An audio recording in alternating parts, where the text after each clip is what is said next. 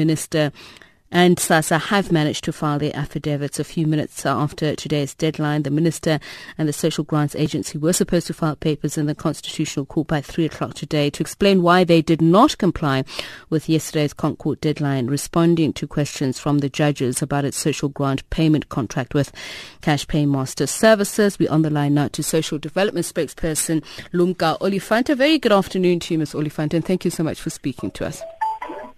Good afternoon, uh, and thank you for having us. Mm. So you can confirm that the papers, the affidavits have been filed with the ConCourt? Yes, they were, they were, they were, they were submitted uh, last night after we had requested for a condonation from the court to submit the affidavit.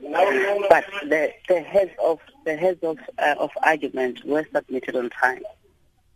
So when you say the heads of argument were submitted on time, that was before the deadline yesterday. Yes, but the, the, the, the accompanying affidavit, we mm. then uh, asked for a condonation from the court. So this morning, uh, the court then wanted minister to write down an affidavit that says, yes, indeed, she had requested for a condonation and the reasons thereof. Mm. Also, they asked from um, the, the, two acting CEOs uh, who were at SASSA.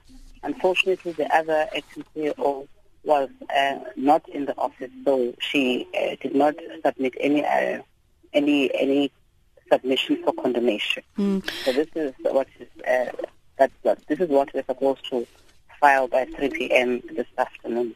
Are you able to share with us the reasons why then um, SAS, I mean the SASSA and the department delayed in filing those affidavits in time? I think uh, this will also form part of the court documents. I rather let uh, that process unfold. I think it's very easier as well because those documents will be part of the court um, when they go for hearing tomorrow. Okay. So then let's talk about the matter going forward. As you know, this is also subject to a National Assembly debate. There's been a lot of talk around whether or not payments will be made on the 1st of April. But I think most importantly is a, concrete understanding if, and I know this is also subject to the ConCourt's response to the papers you filed, but is there a standing uh, contract or contractual arrangement as we speak now with CPS to deliver uh, those payments on the 1st of April? I think you rightfully said that uh, this is going before the court, but I think um, we need to explain what um, uh, because if you're listening now to the National Assembly, people are saying that they've not doubted that funds will be paid, but this is a process that is going to uh, make the payment of funds possible. I think this morning the Minister of Finance also assured people that this is indeed going to happen. It's just all the organs of government have to work together to make sure that the grants are paid. But I think uh, it's important as well to um, to put it on record. What is it that SASSA and social development are looking for?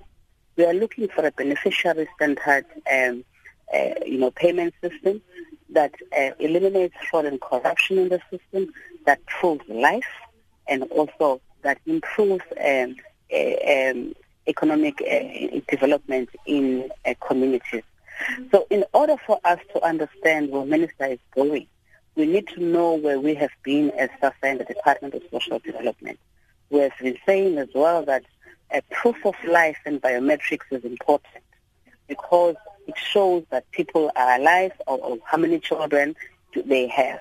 And we have saved um, uh, the fiscus a lot of money. And Minister is saying she's not going to back down. Anyone who wants to pay the social grants must be able to have all these elements that include biometrics.